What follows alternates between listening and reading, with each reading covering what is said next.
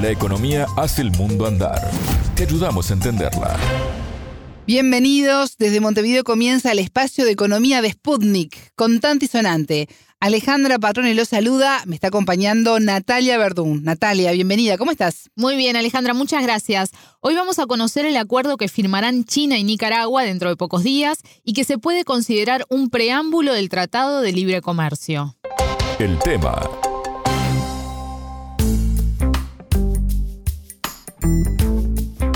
Acuerdo de cosecha temprana, así se denomina este mecanismo que firmarán China y Nicaragua el jueves 14 de julio, Natalia. Exactamente, hace pocos días atrás, el 4 de julio, el ministro de Fomento, Industria y Comercio, José Bermúdez, anunció esta firma. Pero para saber más sobre el acuerdo y lo que representa para el país latinoamericano, en Sputnik consultamos a Adolfo Pastrán, diputado del Frente Sandinista de Liberación Nacional y comunicador. Significa que nosotros no vamos a pagar impuestos por introducir nuestros productos a la República China, ni China va a pagar impuestos cuando quieran introducir de sus productos, de sus bienes y de sus servicios a Nicaragua. Esta es una relación de ganar-ganar de ambas partes, muy importante para aumentar el comercio. A nosotros nos va a ayudar aumentar nuestro comercio, aumentar nuestras exportaciones en la medida que va avanzando el tiempo. ¿Y cuáles son los productos que están exentos de estos impuestos? Según explicó el ministro Bermúdez en la presentación que comentábamos más arriba, Nicaragua enviará carne bovina, hortalizas, frijoles rojos, cacahuate o maní, ron, textil y arneses automotrices. Y está previsto que China exporte plantas y flores, maíz dulce, sardinas y atunes, productos de confitería y panadería, alimentos para peces, entre otras mercancías. Un montón, ¿eh? Un montón de cosas. Sí, gran variedad. Pastrán se refirió a lo que significa para su país acceder a un mercado de la magnitud de China con más de 1.400 millones de habitantes. Este acuerdo es muy importantísimo para Nicaragua por cuanto consolida las relaciones comerciales, bilaterales, diplomáticas con la República Popular China, porque representa un gran mercado importantísimo para nuestro país. Este acuerdo que se va a firmar el próximo día 14. ¿Cómo ayuda este tipo de mecanismo al enfrentamiento de las sanciones? Bueno, vamos a abrir un mercado importantísimo una relación bilateral, así como Nicaragua le vende productos y tiene un acuerdo firmado con los Estados Unidos, que es el CAFTA, así va a ser más o menos la preferencia con la República Popular China, que abre ese enorme mercado que tiene Nicaragua. Esperemos que Estados Unidos no intente bloquear esta relación comercial porque no solamente sería injusto para las relaciones, eh, el desarrollo económico de Nicaragua, eh, sino que irracional como todas las otras sanciones que han venido imponiendo a Nicaragua y a sus funcionarios. Natalia, el entrevistado hacía referencia al acuerdo entre Nicaragua y Estados Unidos, el CAFTA. Sigue vigente a pesar de que Washington mantiene sanciones contra el gobierno de Daniel Ortega. Sí, sigue vigente porque es un acuerdo entre Centroamérica y República Dominicana con Estados Unidos que además no contempla mecanismos de expulsión. De todas maneras, Washington viene amenazando con hacerlo, es decir, con retirar a Nicaragua.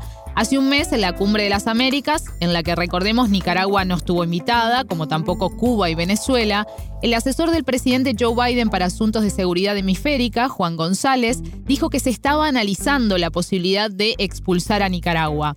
¿Por qué esto? ¿Sí? Bueno, por la historia de Nicaragua y Estados Unidos, ¿verdad? Pero que en ese momento estaban ingresando tropas rusas al país latinoamericano en el marco de unos ejercicios que se realizan desde hace años, ejercicios militares, en los que también participan ejércitos justamente de Estados Unidos, Guatemala, Cuba y El Salvador, entre otros países. Pero volviendo al CAFTA, en todo caso, si se pretendiera dejar afuera Nicaragua, habría que negociar un nuevo pacto con República Dominicana, El Salvador, Guatemala y Honduras, lo que no es para nada sencillo. Sí, está claro. Natalia, Nicaragua y China retomaron sus relaciones diplomáticas hace muy poco. Creo que fue en diciembre del año pasado, si mal no recuerdo. Sí, recordás bien, Alejandra. Fue el 9 de diciembre cuando el canciller Denis Moncada lo informaba así.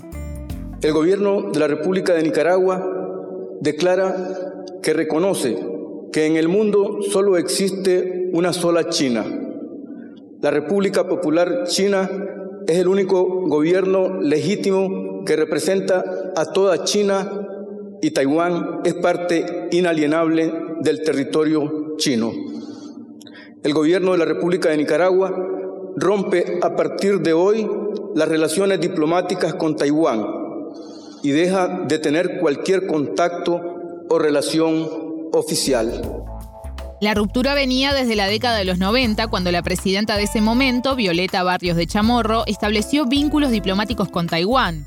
Para Adolfo Pastrán, este acuerdo de cosecha temprana es una demostración del interés en reforzar el vínculo entre Nicaragua y China a seis meses de las relaciones diplomáticas es un paso fundamental o es un gran paso el que está dando Nicaragua y la República China, lo cual demuestra la voluntad política que tienen ambas partes para desarrollar estas relaciones, consolidarlas, ampliarlas y esperemos que esto eh, siga creciendo y que vengan más inversionistas, se ensanche el comercio y que eso le ayude a Nicaragua, no solamente en el crecimiento de la economía, sino que al crecer la economía nos permita al país, al gobierno, seguir reduciendo la pobreza y reducir más rápidamente la pobreza, que es el gran objetivo del gobierno sandinista.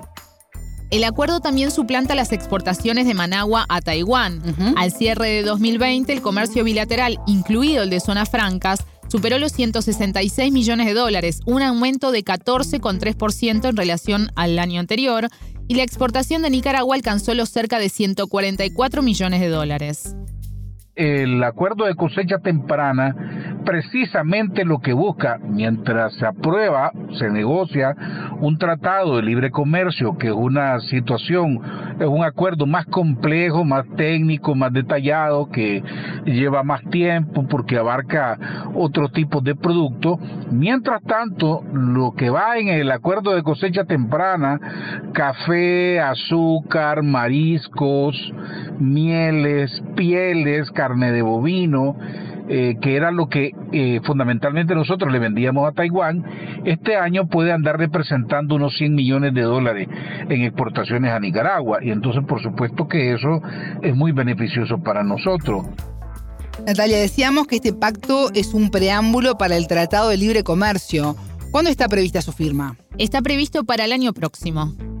Sienta las bases prácticamente de lo que vendrá después, que va a ser el Tratado de Libre Comercio, repito, más amplio, que va a cubrir más productos, más esferas, eh, va a ayudar también a ensanchar las exportaciones de Nicaragua y mientras se va negociando ese acuerdo nos va a ayudar a nosotros como país a aumentar nuestra producción, crear las condiciones para mejorar nuestro rendimiento tener mayor capacidad de exportación para responder a, las exigencias de ese mercado que es tan grande que cualquiera quisiera tener un socio de 1.400 millones de personas que consumen y que van a consumir nuestros productos.